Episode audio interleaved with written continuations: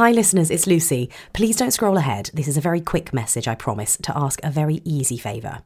At the end of each episode, as the credits roll, you'll hear a request from us to rate and review the show. Now, for those of you that are awesome podcast listeners rather than podcast makers, you might actually have no idea what a huge difference those things make. A significant factor in the visibility of a podcast on almost all listening platforms is down to the number and quality of ratings and subscriptions. So, if you are one of our dedicated listeners, hi, I know some of you as far away as Australia, so thanks. If you're currently not driving your car or changing a baby's nappy, can you please just look down at your phone right now as I'm talking and hit subscribe and five star rating?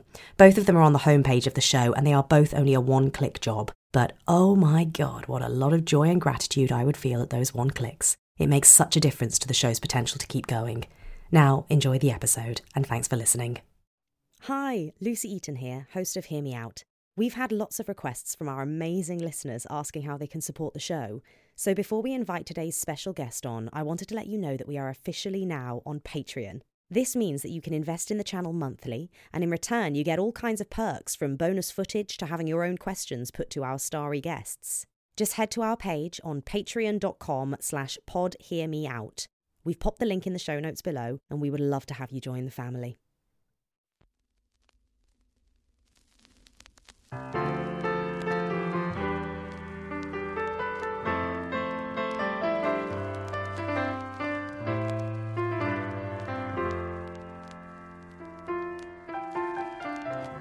You're about to hear a brief conversation with an incredible actor.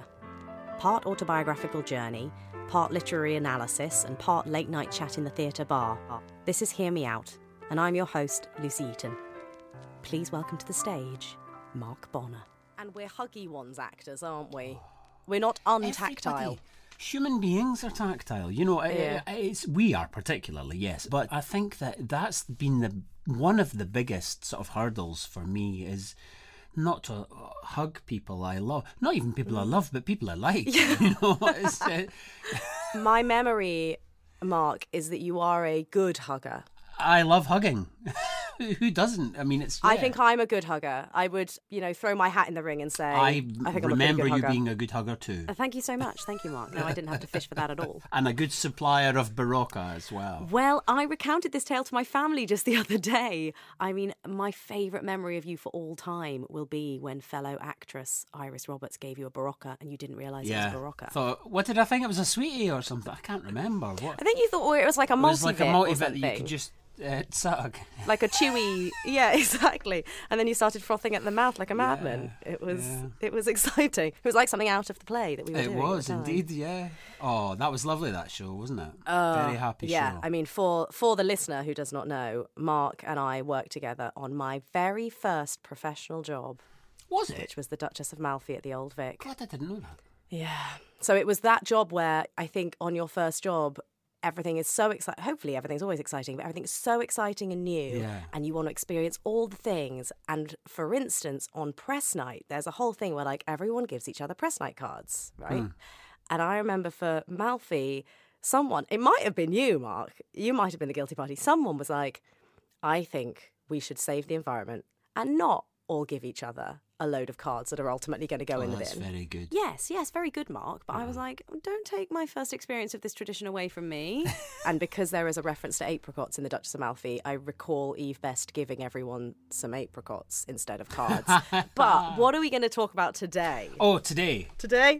we are going today to talk about Hamlet. Yes, we are. And now, when you said when you asked me about uh, about doing this, I thought, oh, fucking everybody's going to be doing a Hamlet speech. But you said nobody's doing a Hamlet speech. Well, so- all we've got actually so far is at another point in the series, Giles Terera wanted to talk to me about a sort of lost Hamlet scene oh, that he found in a quarto once between Horatio and Gertrude. oh, really? Yeah, which then just led to a really fabulous conversation, really about Shakespeare.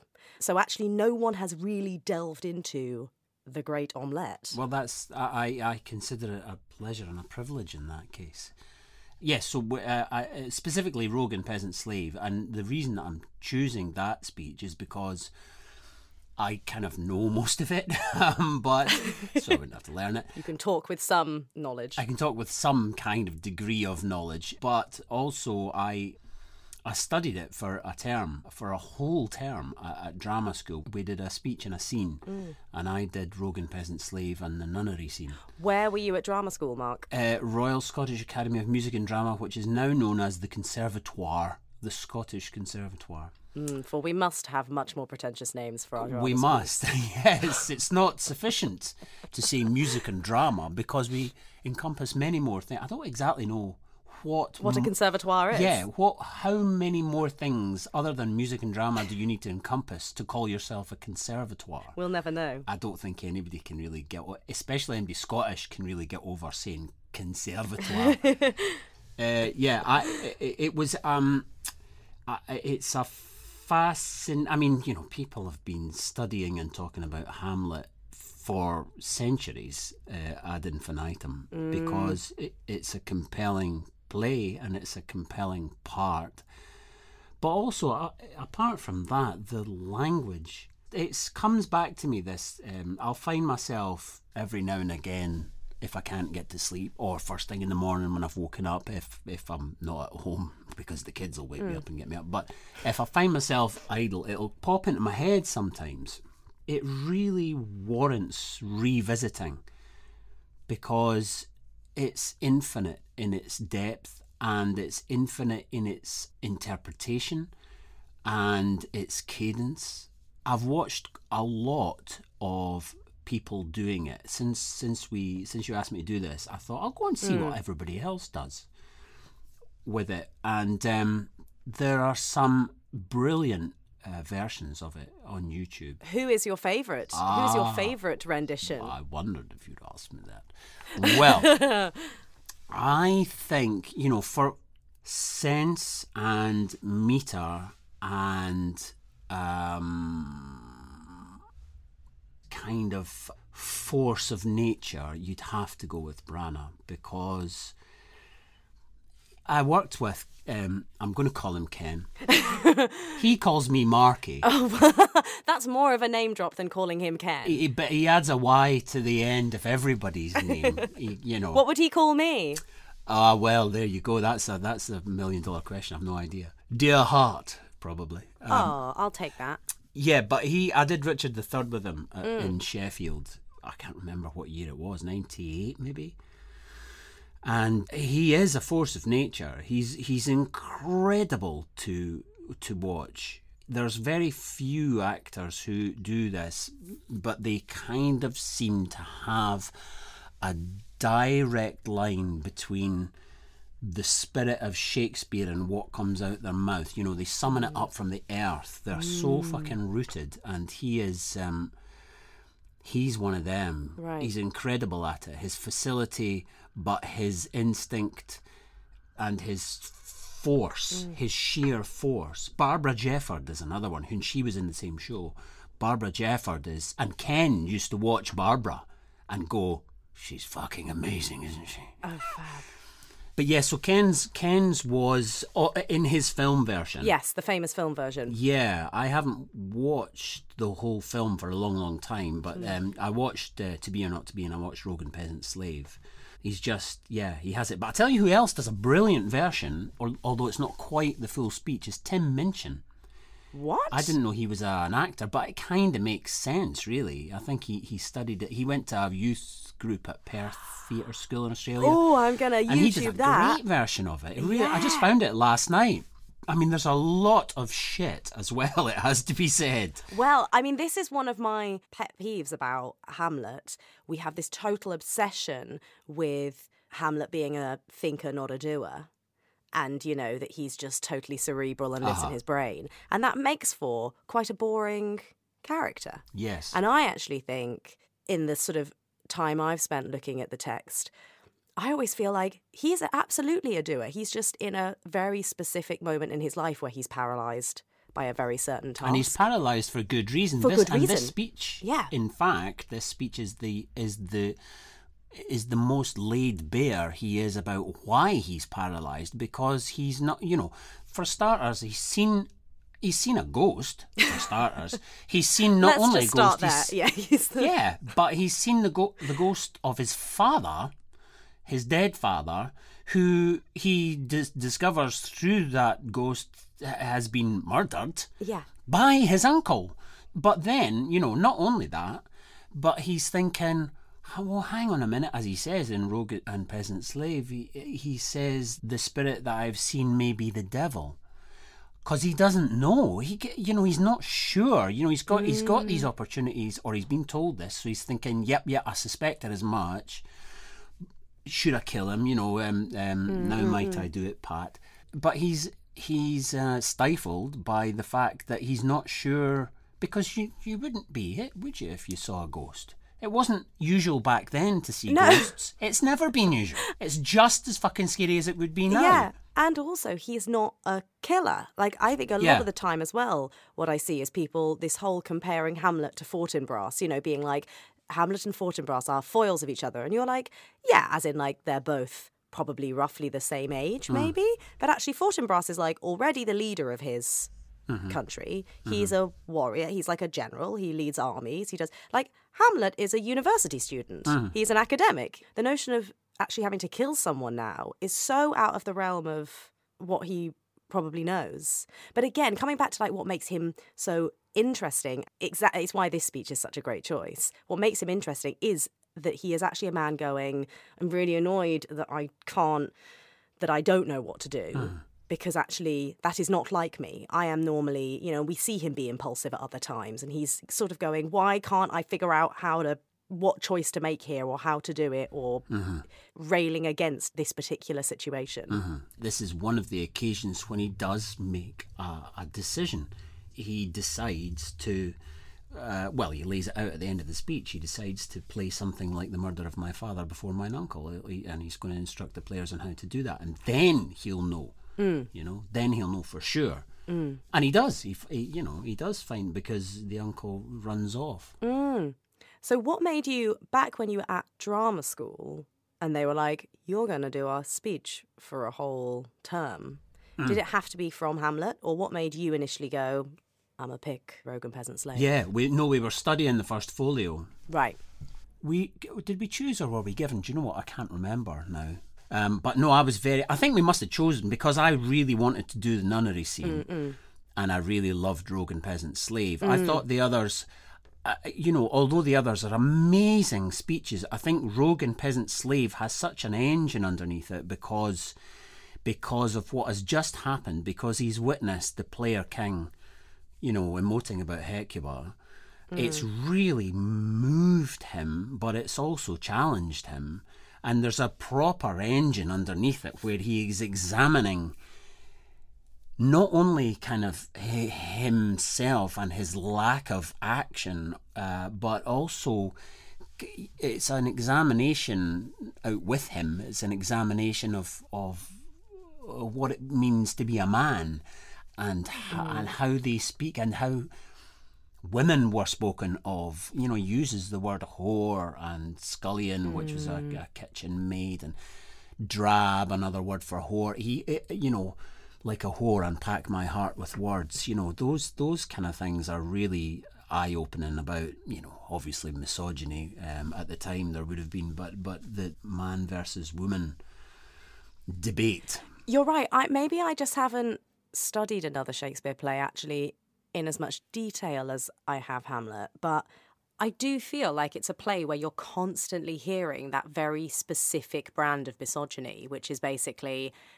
numerous examples of a man being like, I want to not be do this thing that's womanly. Ugh, mm-hmm. like I did a thing that was like a woman. Mm-hmm, mm-hmm. I feel like that crops up all the time. That sort of terminology. We're still, you know, as I'm sure you know, but we're still moving Mm. away from, or trying to move away from that nonsense. You know, you big girl's blouse, just Yeah, you big, man you up. big Jesse, man up. Yeah, Idles of my favourite band, Idles, have got a song. Uh, the name of which I, escapes me at the moment because I'm Mm. old, but um, it's uh, it's uh, uh, it's about it, that very thing about masculinity, toxic masculinity. Mm. But yes, it's still very much a part of, of our makeup. But yes, back in that day, it, it was, um, yeah, it, I'm sure it was far, far worse. But the, it's fascinating because the male equivalent was action and you know, um, strength and decision making and, And aggression. boldness and aggression. Yeah, exactly. Which is what uh, he doesn't have either, and why why he's berating himself. Yeah. So, what's the best part, Mark? What what hits home the most? I think I, I like the opening actually. I, I think the whole wonder of uh, him about the player king. There was a there was a line I was saying this morning. Oh yes, I love the I love the little section. What would he do had he the motive and cue for passion that I have? I love he would drown the stage with tears and cleave the general ear with horrid speech. A lot of I've noticed in a lot of the versions you kind of uh, because he's working himself up a little bit at this uh, stage. A lot of the versions that I've watched they don't quite land. These this little f- sort of four lines here he would drown the stage with tears cleave the general ear with horrid speech make mad the guilty and appall the free confound the ignorant and amaze indeed the very faculties of eyes and ears. Those quite don't quite land all the time. But that's a hell of a four lines there five lines there about what would happen if the actor had the had the meat and bones to work with that Hamlet does, you know. Great choice. Is there a bit you think is particularly hard to get through as an actor? Well, all I think always the challenge for this, the lead up to O Vengeance. I studied it with uh, Hugh Hodgart at um, RSAMD, who's now the head of the whole school, but and he used to be a he was a director at the Traverse and stuff. And Right. I think he said, I think I have a memory of him saying that "Oh, vengeance" is sometimes cut, but I like it because it it works perfectly with. You've got four beats of the pentameter uh, after that to have a think about what you've just done, and then turn the corner into why, what an ass am yes, I? because it's a totally unfinished line. It's a tiny little Yeah, blip. so I mean, for those that don't know, again, the the, the when Shakespeare writes in verse, anyway, um, there are five beats to the line. So, oh, what a rogue and peasant slave am I? yeah. The first thing you do when you look at a speech, if you're playing Hamlet, or one of the first things you do, is you go through and you see where there aren't five beats. Then you have to tell, you have to decide why. You can't ask Shakespeare, um, so you have to decide what his intention was in leaving that gap. Yeah. So Hecuba's another one, with forms to his conceit and all for nothing for Hecuba. Da-da-da-da-da-da-da. Was Hecuba to him or he to Hecuba? You know. Yeah. Um, and there's a few in this speech. that is absolutely one of my favourite things about Shakespeare. I love Mm. that what the verse enables us is these sort of secret stage directions. Yeah, exactly that. Yeah, they they are secret stage directions, and there's there's a few in this speech, and even when you try and go against it, there's there's one that there's now and again you can go, yeah, but I could put the stress, I could, and you you can do it. You can do the stress against. You can go against the pentameter and mm. see where it gets you, but mm. usually you find yourself you're kind of throwing yourself a bit of a curveball. Yeah. There was one, what was it that I was looking at this morning? Oh, I know. Zoons, I should take it, for it cannot be but I am pigeon livered and lack gall to make oppression bitter. So it's, it's a, it scans perfectly, Yeah. but he's just been talking about being a coward. Am I a coward? Zoons, it cannot be, but you could argue, you could put the stress on am, although it would go against the pentameter. But I am pigeon livered and lack gall to make oppression bitter or ere this. I should have fatted all the region's kites with this Yeah. slave's offal. You know, it's, it, it, it, I am like that. I am. Mm. So that I was kind of pondering that this morning, and then I went back to the meter and thought, no, no, you can still get the sense of that. You can still get that sense. But I am pigeon livered and lack gall to make oppression but and it still works. It still works. So Yeah. don't try and be a smart arse. Sure, you could do it another way, but you're probably doing the lazy thing. There is there is a way of doing it as it has been written. which is why which is why Branagh's version I think still for me is the is the best that I've seen because he hmm. pretty much doesn't stop. He stops where he's told to almost always, and and he he motors through it, and it works because that's Hamlet. That's how you know Shakespeare decided he was going to be, and he wanted him to be, and Ken does that the best, I think. You know. Mm.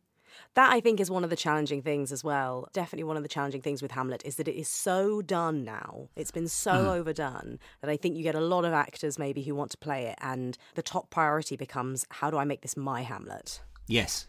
And in doing that, you end up maybe doing just not the right Hamlet. Yeah. You know, you will bring your Hamlet to it because every actor is different and, you know, yes, invariably we bring our own personalities to something. But if you try to work against what's been done before, you end up with just a less good version. Yeah. Sometimes. Just fucking speak the words. Speak them well. Speak them knowing what you're mm. mostly talking about. And uh, and get on with it because it's the play is the thing. Very good. Very good. And that's the end of the episode and cut. it's true though. I mean, Shakespeare said it and he was the he's the best writer that's arguably ever existed, you know. Not really arguably. It is worth saying though that I don't advocate that no one should ever do anything bold. Mm you know, strong new character choices can be totally thrilling and a concept can be totally thrilling. Of course, of course it can. Of course. In another can. episode of this series, I chat to Maddie Hill and she talks about speech from Cymbeline because she was in the Globe production where they actually renamed it Imogen. And that had a very heavy design and look and concept and it worked so well and what i think most crucially it did was it was a classic you know it made it really relatable for young people yeah. And it's the same for the Donmar, the all female trilogies that they did. Yeah. So I think there's a place for it. It's funny. I'm I'm trying to. I mean, I haven't seen a lot of Shakespeare productions in my life, which probably is a, a, a terrible marker of my. You're um, fired. Uh, You're fired from the podcast. Yes, exactly. I mean, I've been in a few. I've done. I, have not been in a lot, but I, and i will go back to Kenny Love again. But to be in that, to be in that show with him. I mean, he's an incredible actor. He, if if you ever get a chance to see him on stage, go because I'm not just talking about Shakespeare. I mean, I, I saw him in Ivanov or Ivanov, and he was playing a man who was suffering from depression. And he had this astonishing speech about about not feeling anything, which is what if you've suffered from depression, that's what it feels like. You have you can't feel anything. You feel heavy and low, and there is not you don't feel anything for anything. You know, it's a fucking horrible disease. And yeah. he had this speech, this incredible speech about it. And he was electrifying in that show. Really, really incredible. So it's not just Shakespeare, mm. you know, he, he's a, he's one of our very, very best, I think. But to get back to Shakespeare, watching him in Richard III was a was a lesson, was a real proper. Him and Barbara were just so incredible, ballsy, front foot, you could take your breath away. What a gift for you to be in a rehearsal room with them. Oh man, it was great. It really, it really is great. one of the greatest privileges as an actor. Yeah. Is the rehearsal room bit. Like Absolutely. getting to see these people so yeah, yeah, up yeah. close. Yeah, how they do it, how they get through it. And it's fascinating that the, the kind of the mixture of people's styles as well, how people approach things. Mm. You know, mm. I, I, years and years ago, I did uh, two plays at the at the RSC, mm. and one of them, the actor who I had most of my stuff with, came on the first day of rehearsals with his whole performance. Oh, he was more of an old school actor, but he arrived with all his business, and he, he was kind of immovable on it. I was first time at the RSC, and I was like bright eyed, bushy tailed. And the other show that I was doing was Tales from Ovid um, with Tim Supple and Melly Still, mm. which was entirely kind of devised by us, you know. So it was the complete antithesis to what was going on in the other rehearsal. Yeah. Room. It just felt like death every time and there. I was like, fucking hell. Well, I guess it's also it's the interaction, isn't it? If they've decided it's not just about seeing them evolve, which is lovely, but it feels like you are affecting them. If they've already decided, you can't affect them. Yeah, what do I do? What, what do, I didn't. I was really. I mean, I was. I was young and yeah, as I say, bright-eyed, bushy-tailed, and didn't really have a, a clue how to deal with this. Mm. But I just. I, I did the best I could but while at the same time, you talking about bringing young people into to Shakespeare and stuff and, and invigorating them and enlivening them. Mm. Tales from Ovid was uh, an incredible thing to be a part of for that very reason. Uh, and they're even older than Shakespeare. You know, that's where Shakespeare got a lot of his source material was Ovid.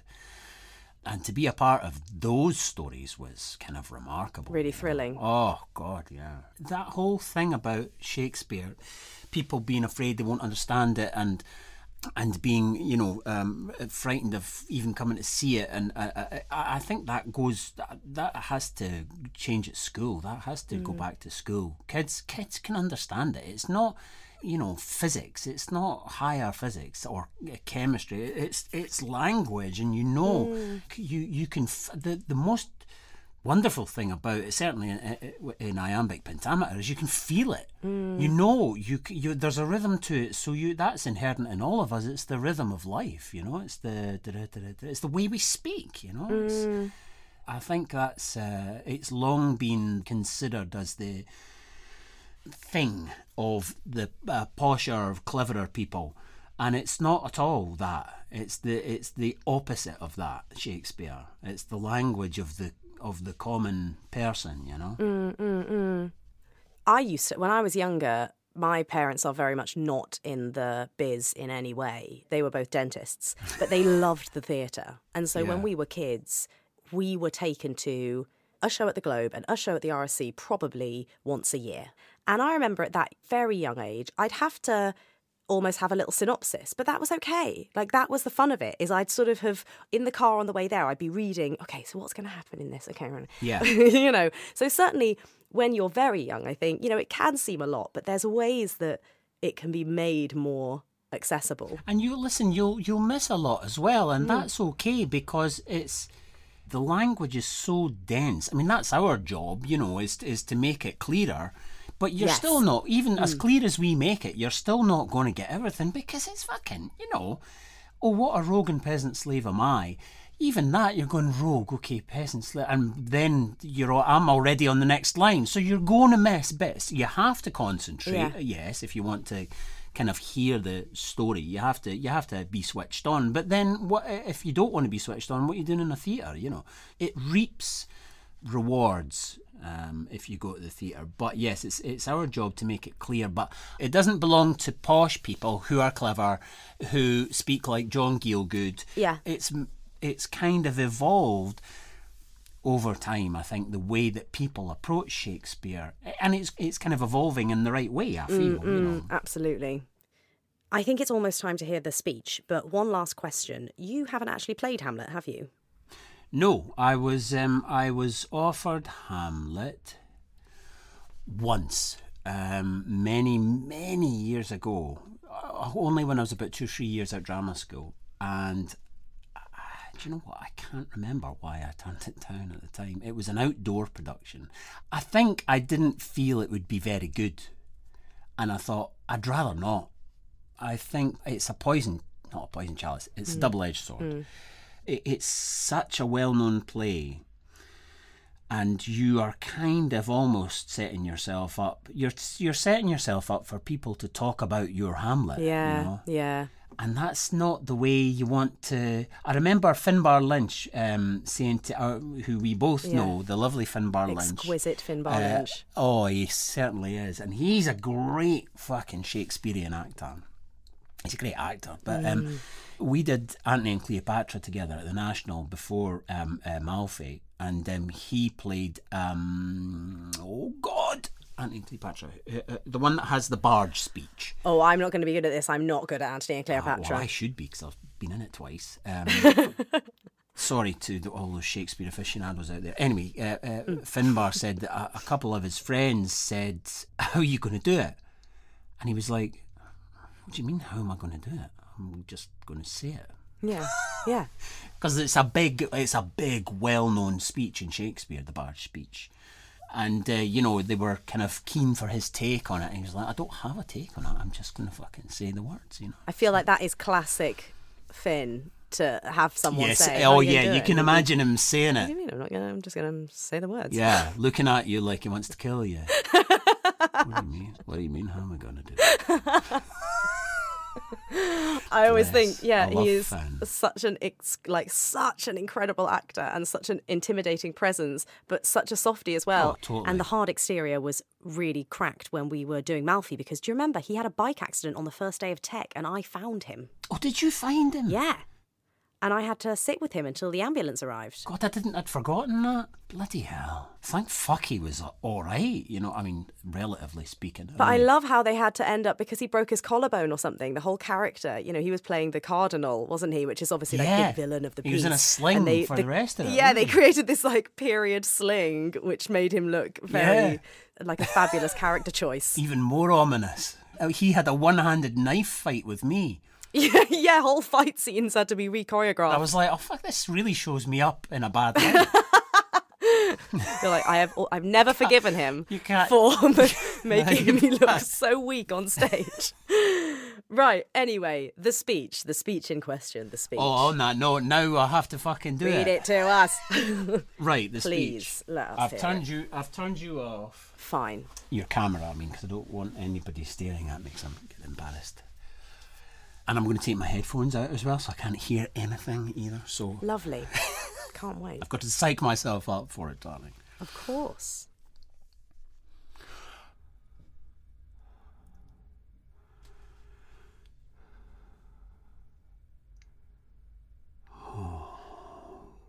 What a rogue and peasant slave am I.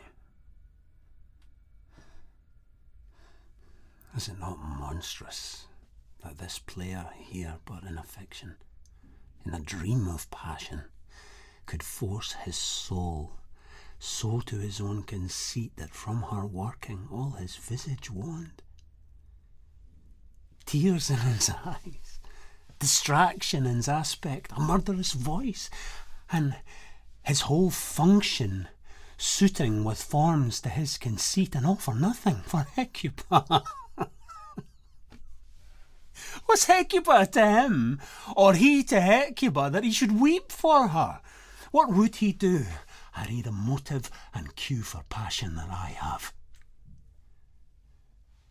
He would drown the stage with tears and cleave the general ear with horrid speech, make mad the guilty, and appall the free, confound the ignorant, and amaze indeed the very faculty of eyes and ears.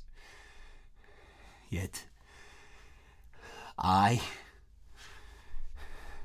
a dull and muddy metalled rascal, peak like John-a-dreams, unpregnant of my cause, and can say nothing.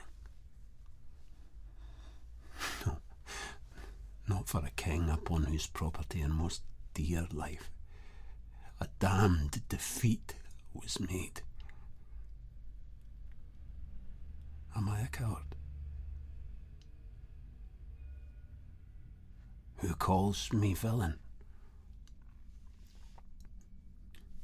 breaks my pate across, plucks off my beard and blows it in my face, tweaks me by the nose, gives me the lie in the throat as deep as to the lungs. Who does me this? Ah!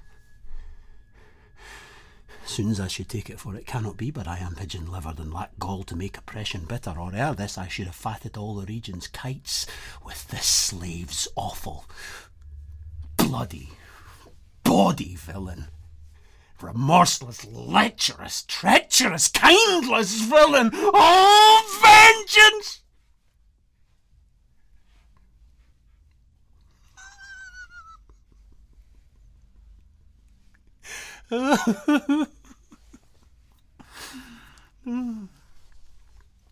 Why, what an ass am I? oh, this is most brave that I, the son of the dear father murdered, must, like a whore, unpack my heart with words and fall a cursing like a very drab, a scullion. Fie upon foe. About my brain,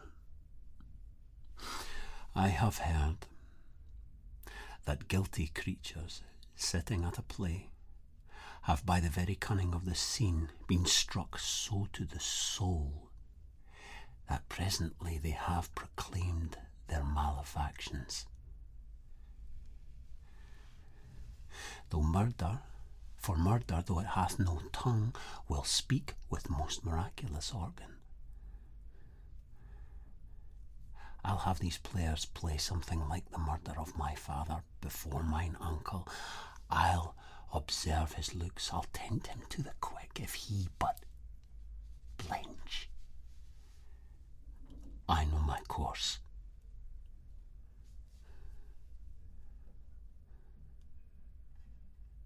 The spirit that I have seen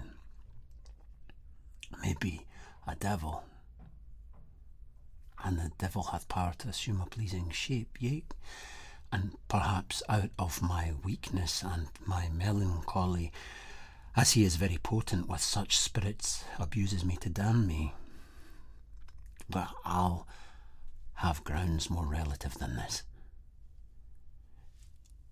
The play's the thing, wherein I'll catch the conscience of the king.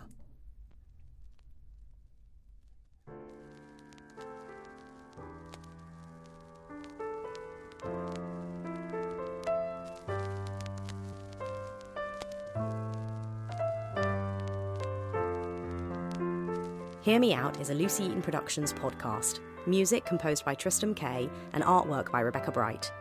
If you've enjoyed what you heard, please subscribe. And I know it's a mini faff, but if you're listening on Apple Podcasts, a rating and a review would mean the world. Finally, you can find us on social media at Pod Hear Me Out, and we're on YouTube, where you can catch visual clips of the show. Right, that's it. Lucy Eaton, exiting stage left.